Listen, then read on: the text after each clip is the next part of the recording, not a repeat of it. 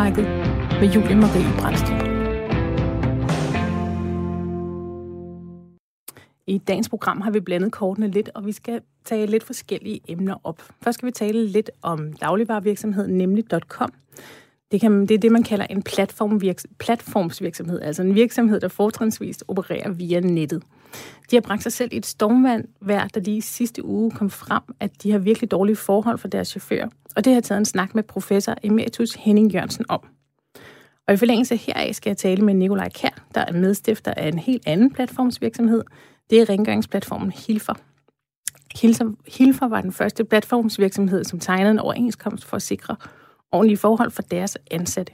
Jeg taler med Nikolaj Kær om, hvilke erfaringer de på godt og ondt har haft med at tegne overenskomst. Til sidst i programmet skal jeg tale med Sara Schmidt Hall, der er intet mindre end fælles tillidsrepræsentant suppleant for sygeplejerskerne på Rigshospitalet. Vi skal selvfølgelig tale om, at sygeplejerskerne har stemt nej til deres nye overenskomst.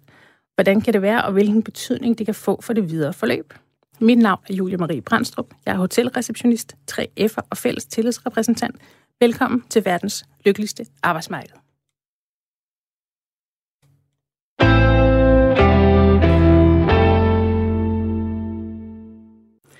Nemlig.com, der er et firma, der bringer dagligvarer ud, har været en del i mediernes søgelys den sidste uges tid, efter at politikken bragte en serie artikler, der belyste de ekstremt utilsvarende forhold, som chaufførerne, der bringer mad ud fra nemlig.com, arbejder under. De har haft ekstremt lange arbejdsdage, for uden ringe løn og har arbejdet under et bødesystem, der kan forringe deres løn yderligere. I torsdags talte jeg med professor emeritus og arbejdsmarkedsforsker ved Aalborg Universitet, Henning Jørgensen, om hvad det er muligt at gøre for at stoppe de her helt uacceptable forhold. Hvad betyder det for det danske marked, at, at sådan nogle modeller her, er, de begyndt at, at vinde frem? Ja, det er jo ikke nu det normale. Det er jo stadig på marginalen, at vi ser, at sådan nogle øh, nye forretningsmodeller og atypiske ansættelsesformer er der, men de breder sig.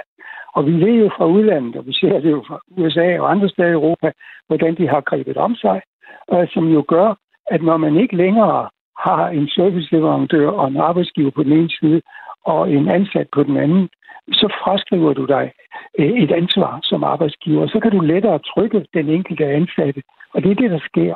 Så derfor har vi en problemstilling, der gør, at vi får mere og mere prekære arbejdsforhold til at blive udbredt på arbejdsmarkedet. Og det er jo noget, som både EU, OECD, den internationale arbejdsorganisation, vil have, at vi går imod. Men det har der ikke været politisk opmærksomhed nok omkring. Og fagforeningerne kan heller ikke med overenskomster alene klare det, fordi det er jo uden for det overenskomstdækkede område, at øh, der kan man gøre næsten, hvad man vil. Øh, vi har ikke i Danmark det, man har andre steder i Europa, noget der her erga omnes klausuler. Det erga omnes, det betyder gælder for alle. Og der er andre steder, der har politikere altså sagt, at hvis der bliver lavet nogle gode aftaler en fagforening og en arbejdsgiver, så skal det også gælde for alle andre. I Danmark der er vi afhængige af, at vi har en høj organisationsprocent, og vi får en høj overenskomstdækning. Og den er faldende. Og derfor så er der altså en løbebane sat i gang, der det kan brede sig mere og mere, og dermed også undergrave det, vi normalt forstår ved en dansk øh, arbejdsmarkedsmodel. Og hvad, og hvad kan fagforeninger gøre for at komme det her til livs? Fordi det er jo ligesom dem, det hviler på på en eller anden måde, at få de her firmaer til at indgå øh, overenskomster. Men hvad hvis de bare pure nægter? Hvad, hvad gør vi ved det? Jamen det første det er jo organisering, og det næste er jo så, at man får lavet nogle aftaler og overenskomster øh, med øh, firmaet. I det her tilfælde nemlig .com, som jo altså siger, at de ikke er arbejdsgiver. Det er jo også sjovt, når der er reaktioner på de her ting, så siger de, at nu vil det lave whistleblower-ordning. Men det kan man jo ikke, når det ikke er deres egen ansatte. Så det er om, at fagforeningerne kommer ind og får overenskomstdækket det her område, så det bliver normale danske vilkår. Jeg vil nu sige, at det er jo ikke kun fagforeninger, det er jo også politikerne, der har et ansvar for, at love bliver overholdt i det her land, og ellers må lovene laves om. Og her er der altså nogen, der finder smuthuller og går udenom tingene, og også i øvrigt bryder. Nemlig.com bryder faktisk også med nogle af de lovgivninger, vi har, både fra EU og hjemlige ting, for eksempel med hvilebestemmelser i en arbejdsmiljølov osv.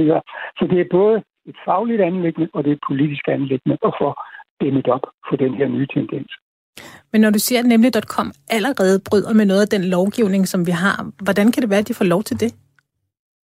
Men det gør de jo, fordi at der åbenbart ikke har været fra arbejdstilsynets side nok opmærksomhed omkring det. Der har ikke været kontrol nok. Man laver jo nogle andre risikobetonede øh, måder at køre ud på, og så har der været corona, som de også siger, øh, har givet besværligheder. Men det er jo i sidste instans også spørgsmål, er retsreglerne gode nok? Det, der burde være her også, det var et kædeansvar hele vejen ned, således at man ikke bare kan lave underleverandøraftaler, så sige, det er ikke mit bord, det er andre, der presser øh, lønmodtagerne. Og, og der er der altså et kædeansvar, vil være en hjælp, og det er noget, der politisk øh, skal indføres. Ja, lige præcis. Det her kædeansvar, det er nemlig politisk. Og hvordan, hvordan får vi ligesom øh, politikerne, politikerne til at indse, at, at det her kædeansvar er nødvendigt, hvis vi skal kunne dæmme op for den her form for, for virksomhed? Det er jo den her diskussion, som nu begynder at rulle ud. Vi ser de her nye forretningsmodeller, hvor man afvikler arbejdsgiveransvaret, udplacerer det, udliciterer det til andre, man individualiserer og øh, relationerne, og så får du pludselig et ureguleret arbejdsmarked. Og hvis man siger, at man vil bevare det danske øh, arbejdsmarked og den regulering, så må politikerne også tage deres ansvar på sig. Fagforeningen må også gøre noget mere, men jeg synes, det gælder også om, at arbejdsgiver opfører sig øh, normalt og ansvarligt. Og det betyder, at man kommer ind under de øh, overenskomstdækkende vilkår, som jo gør, at man så også får sikkerhed for, at der bliver arbejdet, det bliver på nogle ordentlige betingelser, som man kender. Så det er om at komme de her udbytnings- og undertrykkelsesformer til livs, som er ved at brede sig. Jeg ved, at Jan Villersen, der er formand for transportgruppen i 3F, som øh, er dem, der angiveligt ville skulle have den her overenskomst, han har været ude at sige, at, øh, at nu vil de kigge på, og hvad man kan gøre med sympatikonflikter for på en eller anden måde at få presset nemlig .com til at behandle deres ansatte ordentligt. Øhm, er, er, det, er det nok? Er det der, vi starter, eller skal vi have politikerne på banen med det samme? Altså jeg vil sige sådan, at der kan være varsles en konflikt, så går der jo fire uger, fordi der er varslingstid, og så optages der normalt forhandlinger. Så det kan jo være, at der ingen at den uh, sympatistrække kan træde i kraft. Det kan findes nogle aftaler også den vej. Jeg tror også, at politikerne måske vil vente lidt, men der er jo altså også med det samme blevet stillet spørgsmål til beskæftigelsesministeren. Så det er noget, politikerne uh, må tage stilling til på et eller andet tidspunkt. Så er det om timingen i det. Uh, jeg siger bare det her med, at vi får nogle atypiske ansættelsesformer, som jo ikke har bare med den her konstruktion at gøre. Du ser det med platformsarbejdere eksempelvis, som slet ikke bliver defineret som lønmodtagere, men som selvstændige næringsdrivende. Og dermed der afskriver man totalt, at de skal have rettigheder og muligheder. Og der tror jeg altså også, at politikerne kan, har, har et kæmpe ansvar. Og det er der bliver der også kæmpet, ikke bare i Danmark, men også i andre lande for, at man får nogle sådan reguleringer. Øh, ETUC, den europæiske faglige sammenslutning, har faktisk konkrete forslag til, hvordan man også fra EU's side kunne hjælpe med til at sikre, at der ikke kom sådan nogle uregulerede forhold. Når nemlig.com de har været ude at sige, at, øh, at de er overrasket over de her øh, øh, afsløringer, lad os kalde dem, det der ligesom er kommet frem. Øh, hvordan kan det komme bag på dem? Det er jo deres ansatte, selvom de selvfølgelig prøver at påstå, at det ikke er det kommer heller ikke bag på dem. Det er en, en spin, de prøver på at lave, som ikke har noget på sig. Det her det er en sag, som har været rejst også af, af 3F faktisk for fem, først for fem år siden, siden for tre år siden, hvor de gik ind og ville lave aftaler. Og når man siger, at det er kun under corona, der er sket sådan en udvikling, det passer ikke. Øh, det har hele tiden været en problemstilling. Øh, 3F har prøvet på at finde nogle løsninger, man har så ikke kunne få det igennem, og så er det ved, at politikken ligesom Politikken har taget det op, at det er blevet en større diskussion, fordi den opmærksomhed ikke har været der. Så jeg giver ikke meget for nemlig .coms øh, påstande, eller deres forsøg på at lave whistleblower-ordning og code of conduct. Det, det, der skal til, det er mere konkrete reguleringer, der skal til. Ja. Hvorfor, når du selv siger for eksempel, at 3F de har prøvet af flere omgange at få, øh, at få indgået en overenskomst med nemlig.com, hvorfor er det ikke lykkedes dem øh, endnu, og tror du, det vil lykkes den her gang? Jeg tror, sympatiaktioner, som jo er et lovligt øh, middel at bruge, som vi siden 1910 har haft politikerne til at sige, det er helt legalt. Jeg tror, det er det, der kan komme til at betyde noget. Ellers så kommer reguleringerne af den politiske vej, eller en tredje vej, nemlig som der nu sker, at mange opsiger deres øh, abonnement på at få leveret varer øh, fra nemlig.com. Nemlig.com, det er jo biler, hvor der står deres navn på siden, som chaufførerne kører i. Så det med at sige, at det ikke er deres chauffører, det passer jo ikke helt, fordi dem, der har sat betingelserne i forhold til de selvstændige vognmænd, hvor de kører.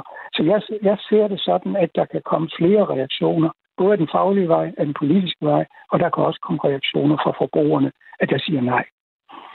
Hvis ikke, altså hvis ikke det lykkes os at få stoppet den her form for, for virksomhedsopbygning nu, vil det så brede sig vandet? Vi ser jo både det her med nemlig.com, men også med voldbudene, som, som også kun anerkender, at voldbudene de er øh, falske selvstændige, eller som Anna kun ser, at voldbudene er selvstændige. De vil ikke anerkende dem som ansatte.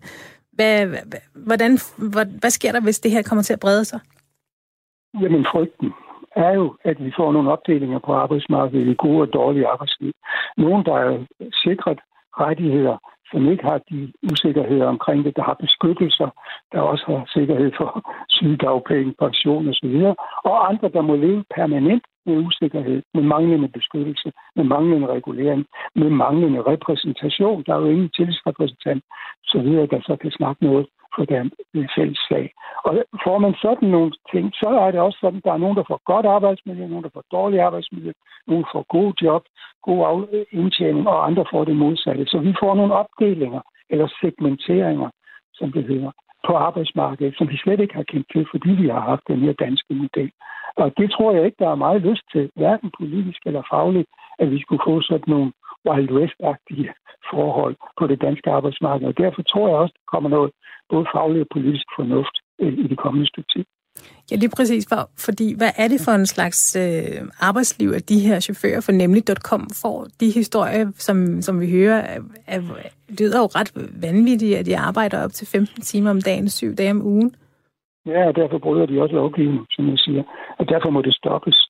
Øh, det er ikke noget, der kan gøres med bløde instrumenter. Og når de bløde instrumenter ikke virker, så må man tage til mere hårde og det vil sige reguleringer. Og det er lovgivning, eller det er overenskomstbestemmelser, også at sikre, at de bliver overholdt. Det var professor emeritus og arbejdsmarkedsforsker ved Aalborg Universitet Henning Jørgensen, som jeg talte med i torsdags. Jeg skal selvfølgelig nævne, at vi har kontaktet nemlig.com for at få en kommentar, men de er ikke vendt tilbage. Nemlig.com har selv reageret ved at lægge en video ud på deres webside, hvor de, citat, understreger, at de på ingen måde accepterer de forhold, der har været beskrevet i medierne. Her oplyser nemlig.com også, at de har suspenderet den modregningsordning, hvor de selvstændige vognmænd har haft hæftet økonomisk for forsinkelse ved udbringning. 3F havde desværre heller ikke mulighed for at deltage i dag. Og derudover skal jeg nævne, at beskæftigelsesministeren Peter Hummelgaard er kaldt i samråd om sagen, og i mangel på bedre ord bliver det spændende at følge den. Du lytter til verdens lykkeligste arbejdsmarked med Julie Marie Brandstrup. I forlængelse af den noget triste historie, vi lige har hørt, skal vi til en helt anden og meget mere positiv fortælling om en anden platformsvirksomhed. Men modsat nemlig.com har denne virksomhed tegnet overenskomst for at have ordnet forhold for deres ansatte, og det er altid dejligt at høre for en tillidsrepræsentant som mig. Så nu vil jeg byde velkommen til Nikolaj Kær, der er en af stifterne af rengøringsplatformen Hilfer. Hej Nikolaj, velkommen til. Hej, tak for det og tak fordi du vil være med i dagens program. Jeg skal lige indskyde her til lytterne, at inden vi går rigtig i gang, så øh, hvis du har et spørgsmål eller en kommentar til dagens emne, så kan du sende en sms til 1424. I sms'en skriver du R4, efterfulgt af et mellemrum, og så din besked. Jeg glæder mig til at høre fra jer. Nikolaj Kær, øh, vil du ikke starte med at fortælle os, hvad Hilfer er? Jo, Hilfer er en øh, platform for rengøring, hvor man ligesom mange andre sådan, services, som, som folk kender, altså kan, kan få, få leveret rengøring i de private hjem. Øh, men modsat måske nogle af de andre platforme, også nogle af dem, jeg har talt om tidligere her i udsendelsen, så var det vigtigt for os, at det ikke måtte være en underminering af sådan gode, hævdvundne arbejdsforhold, som, øh, som professoren tidligere også var inde på, af, af noget, man har brugt over 100 år på at tilkæmpe sig. Så, øh, så allerede tidligt, i, da vi startede vores virksomhed, så var det vigtigt for os at, at indgå i en dialog med, med fagbevægelsen, for at ligesom sige, kan vi gøre det her på en måde, hvor du får en lækker teknologisk løsning, men samtidig på en måde, hvor vi også sikrer gode øh, og ordentlige arbejdsvilkår. Øh, og det lykkedes vi jo så med i, i Hilfer Regi, hvor vi jo så fik lavet den her øh, første platformsoverenskomst, både i Danmarks historie og måske også i verdenshistorien, ja. hvor Hilfer øh, sammen med 3F jo lykkedes med at lave den her ordning, hvor vi har det, vi kalder Super Hilfers, hvor man så øh, arbejder på platformen, men så på overenskomst. Og jeg skal måske lige øh, beskrive, hvad en platformsvirksomhed er. Og den korte forklaring, det er, det arbejde, der øh, udbydes og købes, det sker ligesom på en digital platform. Så hvis man for eksempel er bud, der bringer med eller dagligvarer ud, eller at man øh, gør rent øh, gennem en platformsvirksomhed, så er man ikke direkte ansat af virksomheden, men man får ligesom sine arbejdsopgaver derigennem. Det er sådan en deleøkonomisk forretningsmodel, der tilbyder arbejdskraft til de personer, der tilmelder sig platformen. Øh, og eksempler på det, det kan være Airbnb, Uber og så selvfølgelig jer, øh, Hilfer. Kan du, øh, hvornår startede I virksomheden? Ja, men vi fik ideen i slutningen af 2015, men øh, da det var et lille hvad skal man sige, hobbyprojekt i starten særligt, og selvfølgelig også fordi man skal have opbygget en platform, så gik vi så på markedet i 2017. Øh, I starten, der kunne, havde, vi havde en god dialog med 3F, men 3F, øh, der er nok også lidt brændt barn over det, havde oplevet nok, at flere platforme måske nok havde lagt op til, at de gerne ville have en god dialog, men måske ikke i virkeligheden var klar til at, at sådan gå ind i reelle forhandlinger. Så vi skulle lige, vi skulle lige varme dem op, øh, men så heldigvis så, øh, så fik vi så lavet den her overenskomstaftale i 2018, øh, hvor vi jo så øh, gik ind og selvfølgelig sagde, det bliver nødt til at være en fleksibel ordning for alle parter, fordi man jo selvfølgelig øh, som platform ikke har helt samme øh, tilknytning øh, til, til medarbejderen, som man har på en typisk almindelig arbejdsplads. Men heldigvis, der var 3F jo så med på at sige, okay, nu går vi sådan åbent ind i de her snakke, og siger nu, hvis vi nu skal lave nogle pragmatiske løsninger, hvordan sikrer vi gode arbejdsvilkår, men også på en måde, hvor vi ikke var bundet øh, så meget, at vi faktisk ikke kunne, kunne eksistere som virksomhed. Ja, for det, I tegnede i 2018, det var sådan en prøve overenskomst. Øh, hvordan, hvordan fungerer det? Jamen, det fungerer på den måde, at, at vi jo alle sammen godt vidste, at det var lidt learning by doing, det her. Og, øh, og, og, og i, i forståelse af det, så har der været en løbende god dialog mellem os og 3F, hvor vi jo så hele tiden siger, prøv, det her, det, det spiller faktisk ikke. Det her giver ikke super god mening. Er det okay, vi prøver at rette det lidt i den her retning? Øh, og det har jo gjort, at vi har lavet sådan en, nu er det lidt et, et poppet ord, men vi har faktisk haft en ret agil proces i at prøve at udvikle den her overenskomst. Øh, og det er jo sådan set noget, vi gør hele tiden for at finde ud af, altså hele tiden at sikre, at der kan være nogle uhensigtsmæssigheder for, øh, for, for skal man sige, arbejdstager, men det kan også være for os som arbejdsgiver. Altså noget så simpelt som, at vi kører fuldstændig digitalt. Så når vi skulle lave lønsedler, så skulle vi flytte det en dag øh, i forhold til, hvad der stod i overenskomsten. Og det var jo det var jo, det var jo bøvlet, hvis ikke vi kunne ændre det, men så skrev vi jo selvfølgelig bare til 3F, og så lykkedes det, og så flyttede vi det. Og det gør ikke nogen forskel for nogen andet, end at vi, at vi kunne gøre det lidt, lidt mere smooth og lidt mere smart. Jeg kunne godt tænke mig at vende lidt tilbage til det, du nævnte med superhelfer. Kan du forklare lidt mere om, hvordan jeres virksomhed er opbygget? Ja, det kan jeg godt. Øhm, du går ind på en hjemmeside, øh, ligesom øh, de fleste andre servicer, og så går du ind og siger, øh, vil jeg gerne gøre rent, eller vil jeg gerne købe rengøring? Og så, øh, så kan man så gå ind, og så kan du sidde og scrolle op og ned og sige, jeg vil også gerne have vasket tøj, eller jeg vil også gerne have have særlig fokus på, at min ovn bliver ekstra gjort ren, eller sådan alle forskellige ting, og så går du ind og siger, og jeg bor jo i det her område, og så vælger jeg ligesom ud fra de kriterier, jeg nogle gange har. Øh, og det, der jo så var vigtigt for os, det er jo så, at man, der også var en total valgfrihed øh, for de folk, der så skulle udbyde deres arbejdskraft på platformen. Så man kan ligesom fra dag et af gå ind og sige, jeg vil gerne være på overenskomst, og det er der nogen, der gør. Øh, og der er også nogen, der siger, jeg vil faktisk godt lige teste af, eller det er faktisk kun en sommerferiejob. Så jeg, egentlig, øh, jeg er ikke så interesseret i at være på overenskomst fra starten af, og så kan jeg gå ind og være freelancer. Og det vi så aftalte med 3F, det var, at hvis du har gjort rent mere end 100 timer så kommer du automatisk over på overenskomsten. Så vi har sådan en, for, for den enkelte har vi en ekstremt fleksibel øh, model, hvor du kan, der er total valgfrihed, øh, og hvor, men hvor så samtidig hele tiden skubber i retning af, at folk kommer overenskomst. Og det gør jo så også, at vi i dag har omkring øh, 70, der arbejder på overenskomst. Kan du, øh, eller nej, da I startede der tilbage i øh, 2017 og begyndte dialogen med 3F, der var det jeres eget ønske at, at indgå en, øh, en overenskomst. Kan du fortælle lidt mere om, om den proces? Ja, det kan jeg sagtens. Altså, vi havde alle sammen brugt øh, mange af de her forskellige services, og synes, de var super fede, og, og, og rigtig, rigtig fedt, at, at man med teknologi kunne gøre noget nemmere og bekvemt i hverdagen.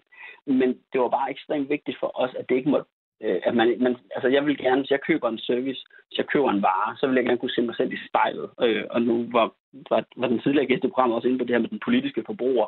Altså man, man, man, man vil ikke sidde og føle, at nu fik jeg godt nok det her, men det var på en måde, hvor jeg egentlig det nok var lidt ufint. Så det var vigtigt for os at sige, det, behøver, det må ikke være en underminering af, af ordentlige arbejdsvilkår. Så det var hele tiden i, vores DNA, da vi startede virksomheden. Nu skal vi bruge den her nye smarte teknologi. Nu skal vi sikre en, en, en lækker service til forbrugerne. Ja, vi, vi manglede selv rengøring i vores private hjem. Kan vi gøre det her på en smart måde? Men det skulle samtidig også være en måde, hvor vi sikrede øh, ordentlige arbejdsvilkår. Og hvad, hvad var det sværeste ligesom i den her øh, proces at få, få den første prøveoverenskomst til at, til at falde på plads? Jamen det var helt sikkert, altså øh, hvis du spørger 3F, så, så vil de givetvis sige det samme, men at vi, vi, vi skulle, man skulle tænke nyt. Man skulle øh, kaste nogle bolde, man skulle øh, nogle af de øh, hasserne, vi havde, eller de havde, dem skulle man ligesom kaste op i luften og sige, okay, kan vi leve med det her? Øh, så det var, det var en lang proces, fordi man kan sige, det er jo ikke fordi, der ikke er blevet gjort rent før. Øh, bare, men det har bare været i nogle andre typer jobs, nogle andre typer virksomheder. Så, så man skulle ligesom vurdere, hvor meget, hvor er vores heldige kør, og hvor er der nogle ting, vi godt kan bløde op. Øh, så det tog noget tid, og det tog kræfter, og det var jo ikke som sådan, når man gerne er en lille nystartet virksomhed, så er det jo principielt ikke det, vi bruger allermest tid på, det at sidde i et forhandlingslokale. Det er jo faktisk, at vi gerne vil ud og, og så sælge noget mere rengøring. Øh, så det tog lidt tid, men vi synes også, det var tiden værd, øh, fordi det var så vigtigt, ikke bare for os selv, men jo også fordi vi rigtig gerne vil bevise over for andre, at man med den her type overenskomst godt kan kan, kan, kan, kan levere en fed ydelse, som danskerne er glade for, men uden at man underminerer sådan den danske model. Ja, fordi jeg vil, kunne nemlig godt tænke mig at prøve at vide, hvordan, hvordan er det ligesom at være frontløber på det her? Fordi jeg har også hørt, hørt tidligere, at, øh, at den overenskomst, som I har indgået med øh, Privat Service Hotel- og Restaurationsgruppen i 3F, det, altså det er en verdenspremiere for de her platformsvirksomheder. Så, så hvordan har det været at være frontløber på, på det område? Jamen, altså, det har været ekstremt sjovt og spændende. Øh, det er selvfølgelig også, det har taget en del kræfter og ressourcer, og, men det har også været virkelig fedt, fordi vi, vi har fået så mange henvendelser fra ind- og udland, fra øh, andre platformsvirksomheder, fra medier og fra øh, politikere og embedsmænd, og vi fik også råd i i den tidligere regerings deleøkonomiske råd, netop fordi, at, at, at det var så nyt det her. Og der, var, altså, der er jo den her store lyst, altså, og det er måske også en krølle på halen, det er jo også, at den danske model er jo ekstremt pragmatisk, og har jo vist sig at være overlevelsesdygtig, fordi man er i stand til at genopfinde sig selv. Og det, det må jeg sige, altså jeg er relativt positiv, altså fordi du kan ikke lave en form for regulering. Du kan ikke lave en form for platformsoverenskomst. Men der er faktisk, altså, vi er så gode til at tale med hinanden i Danmark, arbejdsgiver, arbejdstager, virksomheder og, og den almindelige lønmodtager. Og så finder vi altså nogle rigtig gode løsninger. Øh, og det synes jeg, altså det er i hvert fald det, vi har oplevet, siden vi laver overenskomsten, det er, at der er en ekstrem stor lydhørighed rundt omkring til at sige, okay, hvad, hvad kan vi gøre her, for at vi ligesom opdaterer og moderniserer det, det, det eksisterende? Ja, for, ja, fordi vi har jo den danske model her i, i Danmark, som, som vi altid er, er meget stolte af at fortælle om. Men, men føler du alligevel, at den kommer en lille smule, en lille bitte smule til kort, når vi taler om jeres platformsvirksomheder? Hvordan, altså, hvordan adskiller jeres overenskomster fra sådan mere, lad os kalde det, almindelige overenskomster? Jamen altså, for eksempel, hvis vi sådan sætter det sådan lidt, lidt i, i boks, eller gør det lidt firkantet, så vil jeg sige, der er jo den forskel fra, lad os sige, hvis du har en fabrik, hvor du har nogle øh, folk, der møder ind og arbejder fra 8 til 4, og så har du sådan et relativt stringent øh, hvad hedder det, system, hvor, du, hvor det er nemt at putte ind i kasser, hvad du har forskellige rettigheder. Men sige, helt konkret på min platform, jeg har jo ikke nogen jeg kan ikke bestemme over den enkelte overenskomstansatte, hvornår vedkommende skal arbejde. Det har jeg jo heller ikke lyst til. Det, det, altså det er jo en af de fede ting ved at arbejde hos os, det er jo også, at der har den her ekstreme frihed til at vælge, hvornår man kan og hvornår man ikke vil arbejde. Øhm, men det giver jo selvfølgelig også nogle udfordringer for os. Altså hvis, hvis, hvis vi kommer ind i et alt for rigidt system, øhm, hvis, hvis, hvis ikke der, den anden vej så også er en form for frihed. Så der, der har vi sådan helt lavpraktisk skulle gå ind og kigge på, okay, Øhm, vi vil gerne sikre, at der er nogle feriepenge. Vi vil gerne sikre, at der er noget pension. Vi vil gerne sikre, at der er en ordentlig mindsteløn, øh, i, i, som, som, som svarer til, hvad der ellers bliver betalt for rengøring i Danmark, og, og de ellers andre overenskomster, der er på rengøringsområdet. Øhm, så der har vi hele tiden skulle finde nogle lavpraktiske løsninger. Men det er klart, altså det er ikke one size fits all. Og den, den platformsoverenskomst, vi har lavet, den giver ikke nogen mening, hvis du er en taxaservice eller Uber, hvis du er nemlig.com, Volt eller nogle af de mange andre platforme, der er her. Men, men pointen er, hvis man er villig til at kigge på det her, hvis man er villig som virksomhed, hvis man er villig som fagforening til at gå ind med det her med et åbent sind, så kan man faktisk lave nogle rigtig gode løsninger, uden det nødvendigvis behøver at, at, at, at, at sige, ødelægge din mulighed for at vokse eller for at blive en succesfuld virksomhed. Ja, for det skulle jeg lige til at spørge om. Hvad, altså, hvad, øhm, Bliver I kontaktet af andre firmaer, som spørger jer, hey, hvordan var det at indgå øh, den her type overenskomst? Ja, i høj grad. Altså, jeg har, har talt med en god håndfuld øh, de sidste par år med folk, som gerne lige vil drikke en kop kaffe, eller tage en telefonsamtale, eller øh, hvad gjorde I, hvad tænkte I her, og hvorfor? Altså sådan, så, og, og det er noget, vi har gjort øh, i det omfang, vi selvfølgelig havde, havde tid og ressourcer til det, men det vil vi rigtig gerne, fordi vi synes, det er vigtigt. Øhm, og, og det samme gælder jo også, også den her nemlig sag. Altså, den er jo ikke en til en med til os, fordi det er en anden type service, det er en anden type vare, som folk køber. Men, men pointen er, altså, om, at man bare kan smide noget ud til sin, om I er bare freelancer, I er bare underleverandører. Og så kan, altså, det bliver ofte en undskyldning eller en sovepude for nogle platform. Og, og det tror jeg, det er det, vi skal væk fra. Jeg tror også, det er det, folk reagerer på, når de så straffer eksempelvis en, en virksomhed som nemlig. Det er jo for at sige, at de godt kan gennemskue det spænd, der også nogle gange er for nogle platformer. Man siger, man, man siger alt det rigtige, men når det kommer til stykket, så er der måske ikke så meget handling bag. Ja. Hvor meget kan, kan sådan en virksomhed som Vold eller nemlig.com eller en helt tredje platformsvirksomhed lære af den proces, øh, I har haft? Altså, tror du? Det er selvfølgelig bare et gæt. det er klart. Altså, igen, det er ikke en til en, og det er jo helt forskellige måder, og, og det er jo også langt større foretagende, skal, skal, det jo, skal jeg lige huske at sige. Ja. Men, men, men det, det er klart, hvis de virkelig vil, øh, og det kræver, det kræver selvfølgelig, at de relevante fagforeninger på det her område, men det kræver så sandelig også, at virksomhederne vil lave nogle løsninger. Så, så mener jeg helt klart godt, at man kan gøre det. Og jeg synes, hvis, hvis bare nogen af de historier, vi har hørt øh, omkring nemlig er rigtige, så synes jeg i hvert fald, det bærer præg af, at man også lidt har, øh, har måske mere eller mindre bevidst øh, set igennem fingre med nogle ting, hvor jeg siger, det er bare vores underleverandør, vi har jo en kontrakt, men at, jeg mener i hvert fald, at man som platform også har et ansvar længere ned i. Og det, det er jo så også det, vi kommer til at se de kommende år, hvor der begynder at komme nogle domme, både i Danmark og i EU-systemet, hvor vi kommer ind og kigge på, hvor, hvor langt ned i, altså hvor meget kædeansvar har du i det her. Eller, fordi ellers så kan du potentielt bare bruge underleverandør til det hele og sige, at det er ikke mit bord. Øhm, så, så jeg håber, at folk lader sig inspirere af vores aftale, men selvfølgelig med respekt for, at det er nogle andre områder, de arbejder og agerer i. Ja, og lige det her med kædeansvar, det er jo ret centralt, og det hørte vi også øh, øh professor Emeritus Henning Jørgensen nævne, at øh, for at komme det her til liv, så mener han i hvert fald, at der skal indføres en form for kædeansvar. Og det har man også i, i fagbevægelsen talt om mange gange, så det kan være, at der måske er noget, der begynder at røre på sig der.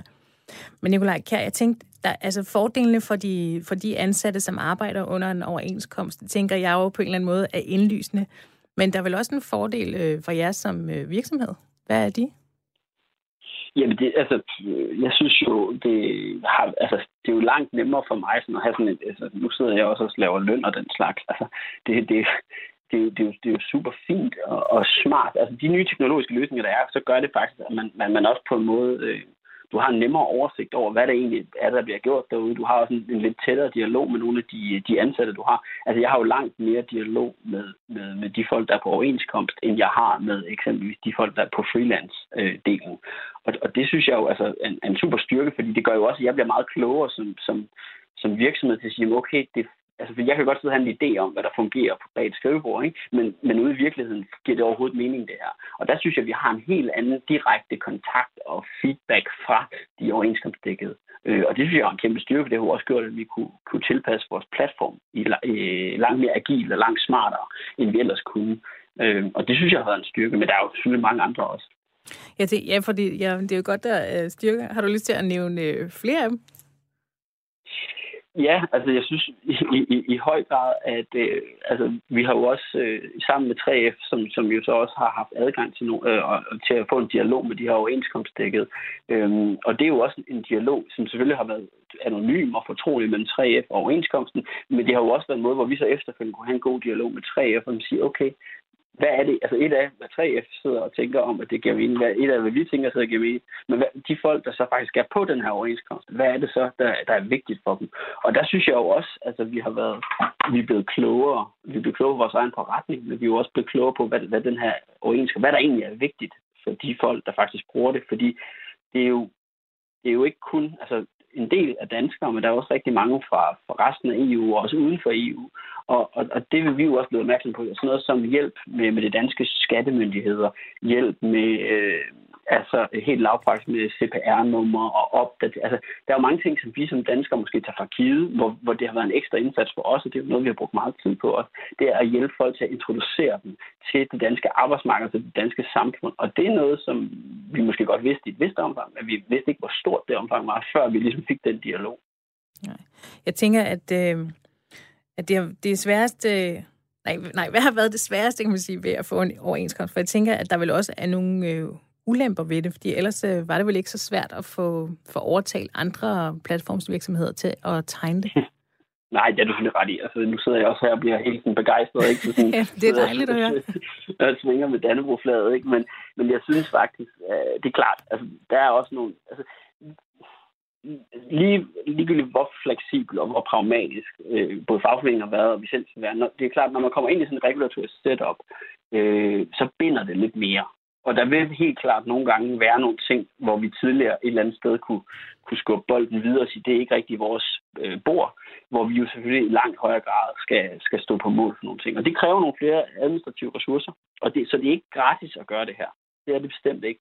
Øhm, men når det så er sagt, så synes jeg heller ikke, altså i hvert fald for os som virksomhed, at det har været et større problem, end at vi godt har kunnet håndtere det, uden at det er stukket fuldstændig af. Øh, men det er klart, at der vil være, altså det er jo klart, jo mere ansvar man tager, jo, jo mere vil det også kræve dig som virksomhed. Hvad, hvad vil du sige til sådan, sådan nogle firmaer som for eksempel nemlig.com eller Volt, som også er platformvirksomheder, men som, som umiddelbart ikke ønsker overenskomst for deres øh, chauffører eller bude? Har du, øh, har du et godt råd til dem? Altså, jeg tror, det er ekstremt farligt i et land som Danmark. Og, altså, du kan godt køre, vi så det lidt med Uber, de kunne jo egentlig få en rimelig god forretning op at køre, men så fra den ene dag til den anden, så, øh, så blev du altså bare ramt i baghovedet, og så kunne du lukke og slukke. Og jeg tror, jeg tror det er meget kortsigtet. Altså, og at tro, at man i, Dan- i Danmark med sådan en relativt stor organisationsgrad og så stærke fagforeninger, som er, og, og, men også samtidig pragmatiske fagforeninger, så tror jeg, det er en kortsigtet, hvis man siger, at vi, vi, er ikke, vi er bare en platform, vi har ikke noget ansvar. Og det er også det, jeg kan bemærke. Altså hvis du ser øh, eksempelvis nemlig, så ser du også der, i deres damage control nu, at og man kan sige, at det er too little too late, men de gør i hvert fald et eller andet nu, hvor de også ophæver nogle af de ting. Og der tror jeg, at hvis forbrugerne bliver ved med at lægge pres, hvis medierne, fagbevægelsen lægger pres på, så tror jeg også, at man kan være med til at, at, at trykke, øh, lave et så massivt tryk på, at nogle af de platforme her kommer til at tage ansvar. Fordi jeg tror ikke på sigt, at det er en, en løsning. Øh, og jeg tror heller ikke, det er, altså jeg tror hverken på virksomheden, fordi det kommer også til at skabe noget usikkerhed i forhold til, altså har vi en forretning om, om seks måneder, hvis der sker et eller andet. Så, så jeg, jeg vil virkelig opfordre til, at man tager den dialog, og så går sådan med, med et åbent sind ind i det. Øh, men det er selvfølgelig noget, der gælder alle parter i det her. Et af de, en af de andre helt store spillere, der har været meget i vælten for ikke at behandle deres medarbejdere særlig pænt, det er den amerikanske gigant Amazon. Og de opererer ikke i Danmark endnu, men de har etableret sig både i Tyskland og Sverige, så, så må ikke de også kommer her øh, snart. Og det bliver selvfølgelig spekulativt, det her, det er jeg godt klar over. Men tror du, vi kan stille noget op over for sådan en gigant? Jeg tror, det, altså man kan sige igen, det der pointen om, at platformsøkonomi, det er mange forskellige ting, ikke? Fordi Amazon er sammenlignet også med eller et rengøringsfirma, eller madudbringning, ja, eller Øh, det er meget forskellige ting. Ikke? Altså Amazon det er jo gigant, og jeg tror, selvom vi i Danmark kan gøre mange ting, så tror jeg helt klart, at sådan noget som Amazon og de her store tech-giganter, hvis vi på overhovedet skal have nogen chance der, så tror jeg også, at vi skal kigge på noget internationalt samarbejde, og nok i først og fremmest på EU-samarbejde, fordi de eneste, altså det er nok sådan nogle gigant, altså det er amerikanerne selv, eller så er det europæerne i EU, der nok på nogen måde, hvis vi skal tage en, hvis det skal være en lige kamp. For jeg tror, et, et lille land, så siger man fint nok, så kan I bare stå udenfor, og så ligger vi alle arbejdspladserne på den anden side af grænsen. Øh, og så bliver det sådan et race to the bottom. Så jeg tror i høj grad, at, at hvis man skal kunne battle det, så bliver det bliver på EU-niveau. Tror du, at, at øh, forbrugerne kan, kan bestemme med, med deres pengepunkt i sådan, i sådan en sag mod øh, Amazon for eksempel? Ja, altså jeg tror, man skal hjælpe forbrugerne i et eller andet omfang. Altså jeg tror egentlig, at de fleste gerne vil sikre. Altså folk vil gerne købe noget billigt og et godt produkt, men de vil også gerne købe det på en måde, hvor de kan se sig selv i spejlet om aftenen.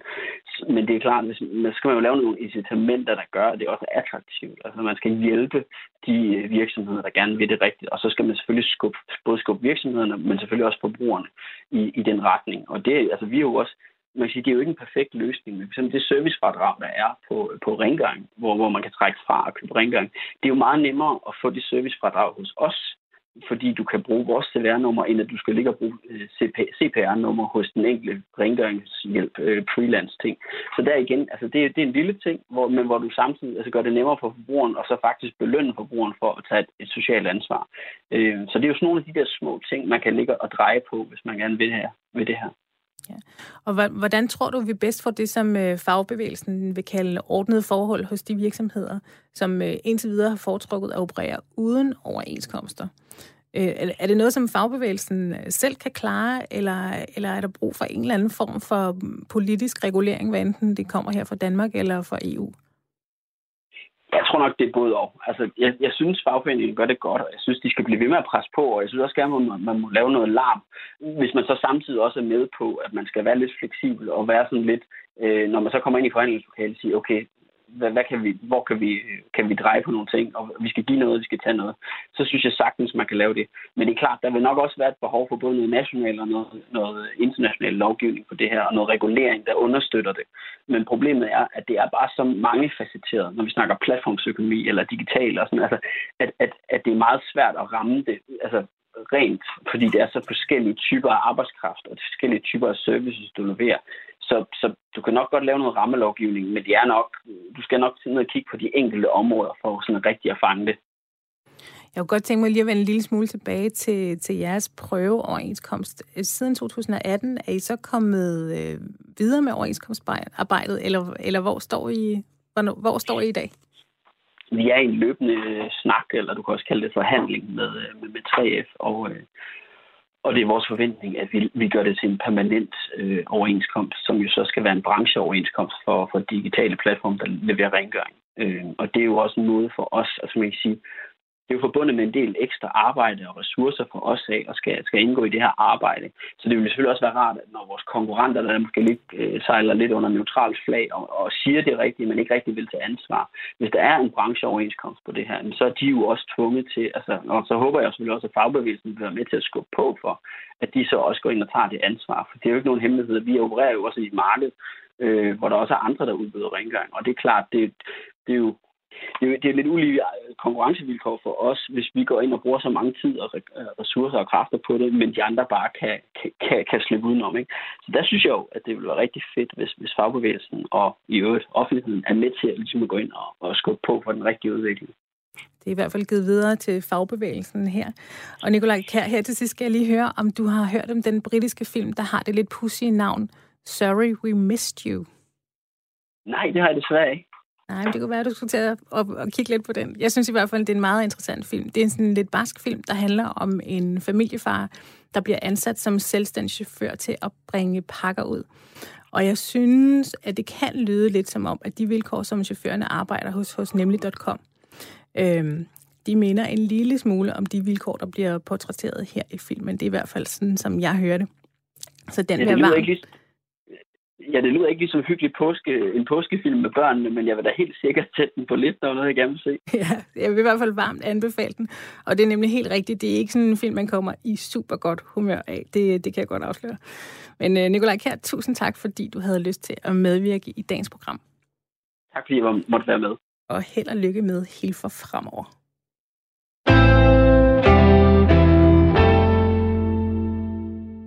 Så skal vi til noget helt andet. Det var før weekend, så stemte et snævert flertal af sygeplejersker nemlig nej til den nye overenskomst, der skulle være trådt i kraft i denne her uge. En lønstigning på over 5% over på lige over 5% over de kommende tre år, var ikke nok for landets sygeplejersker.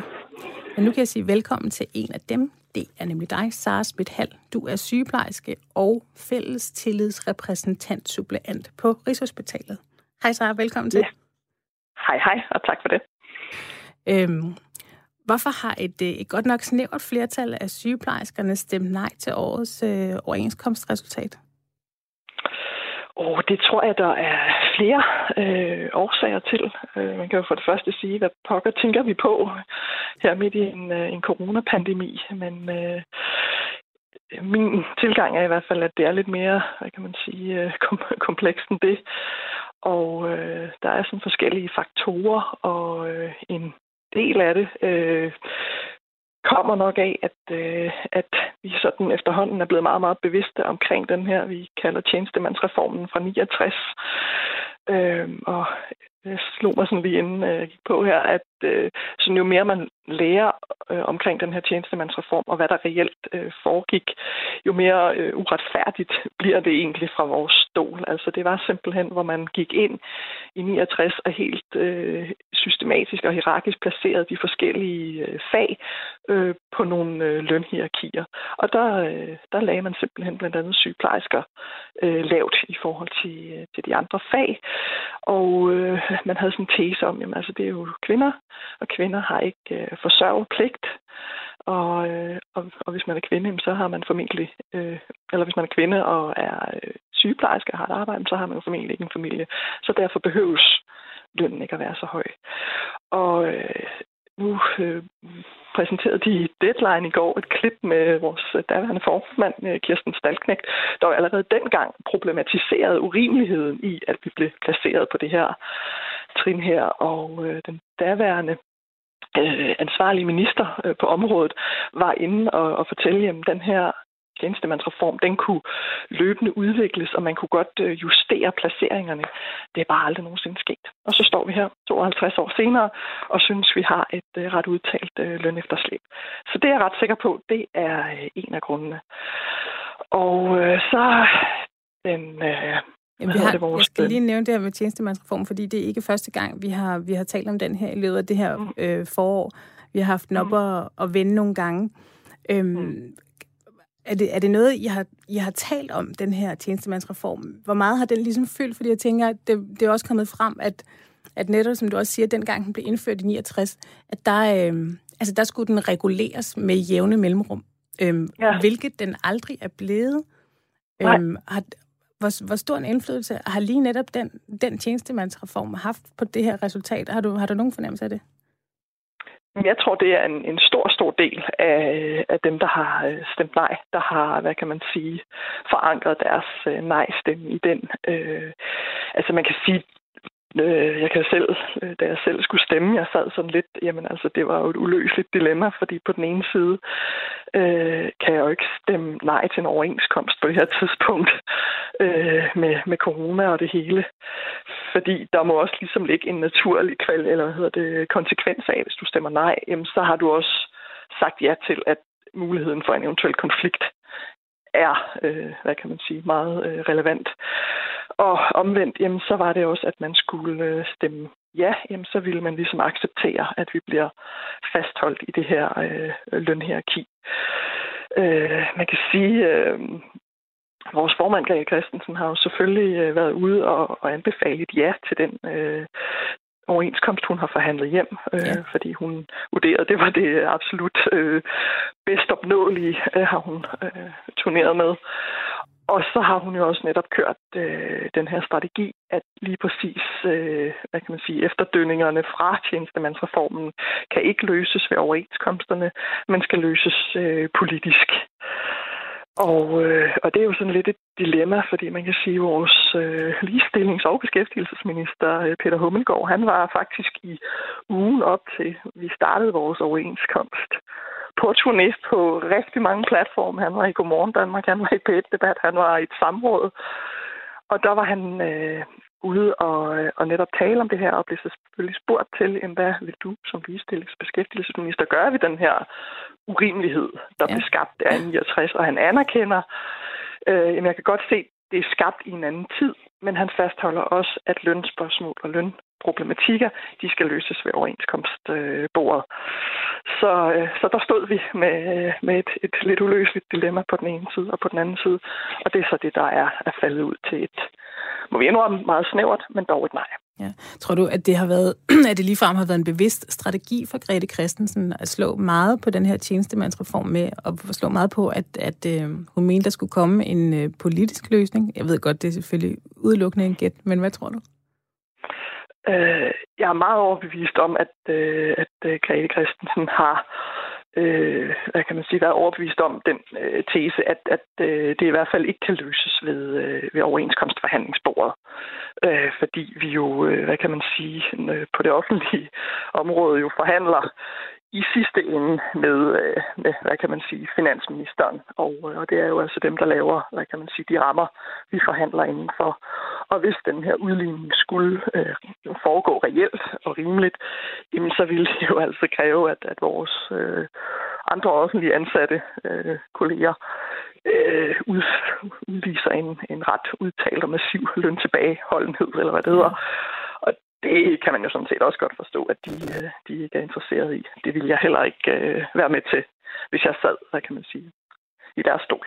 Ja, for hvis, og, hvis man sådan lytter til forskerne og prøver at kigge på de tal med den lønudvikling som, og, og uddannelse og forskellige ting, som, som den her tjenestemandsreform, hvor at, at de forskellige fag bliver indplaceret på, hvis, mm. hvis øh, blandt andet jeres fag sygeplejersker, men også pædagoger skulle følge med den lønudvikling, altså så var det nogle ret betydelige lønstigninger, som I skulle have, og det vil sige, der var nogle andre, som virkelig skulle ned i, altså måske lige frem gå ned i løn, hvis, øh, ja. hvis man skulle kunne holde det inden for det budget, der trods alt øh, bliver lagt af politikerne. Men mm, der, der har været en, en borger, eller hvad hedder det, en underskriftsindsamling, en borgerforslag, ja. øh, sådan så at... Øh, at, at det her, det, det skal ligesom drøftes i Folketinget. Ved du, hvornår mm. at, øh, at det bliver? Uh, altså det, jeg har kunne læse mig til, det er, at uh, dem, der har, hvad hedder det, forslagsstillerne, de blev så kontaktet af, af noget instans fra, fra Folketinget, og det skulle være her efter påske. Så, uh, så det er der, det skulle komme. Jeg har ikke et, et nærmere defineret tidspunkt, men, Nej, det... men, deromkring. men det er jo netop også det der, at det, uh, vi mudrer også billedet lidt, og hvad hvad, hvad og, uh, og der er selvfølgelig et, et, et, et dilemma. Uh, Ja. Ja. Det, det bliver i hvert fald meget spændende at, at, at følge, hvad, hvad der kommer til at ske med den tjenestemandsreform-debat, øh, øh, synes jeg. Men Sara Smithal, øh, i et øh, debatindlæg på nyhedssejtet A4, der skriver du, at ja. sygeplejerskerne de bliver nedreguleret i løn, fordi de har haft, haft så meget overarbejde under pandemien. Du skriver, ja. det skyldes, og det skyldes noget, der hedder reguleringsordningen, og det går ud på, mm. at de offentlige lønner, lønninger følger udviklingen af lønnen inden for det private. Ja. Øhm, og jeg troede egentlig, jeg havde forstået, hvordan, øh, hvordan reguleringsordningen den, øh, den sådan fungerede i store træk. Øhm, men en ting, som jeg ikke har forstået, det er, hvorfor er det, at, øh, at, at I ligesom kommer til at gå ned i løn, fordi I har overarbejdet?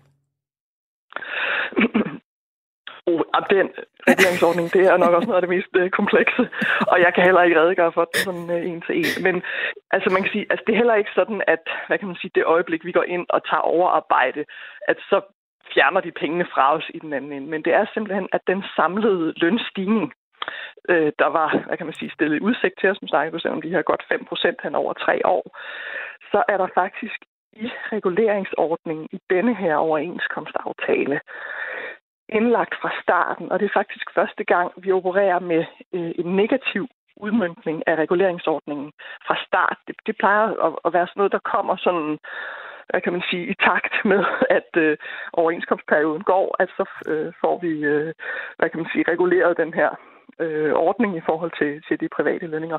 Men her der starter vi faktisk øh, ud negativt, især på regionernes område, altså der, hvor jeg er ansat på hospitalerne.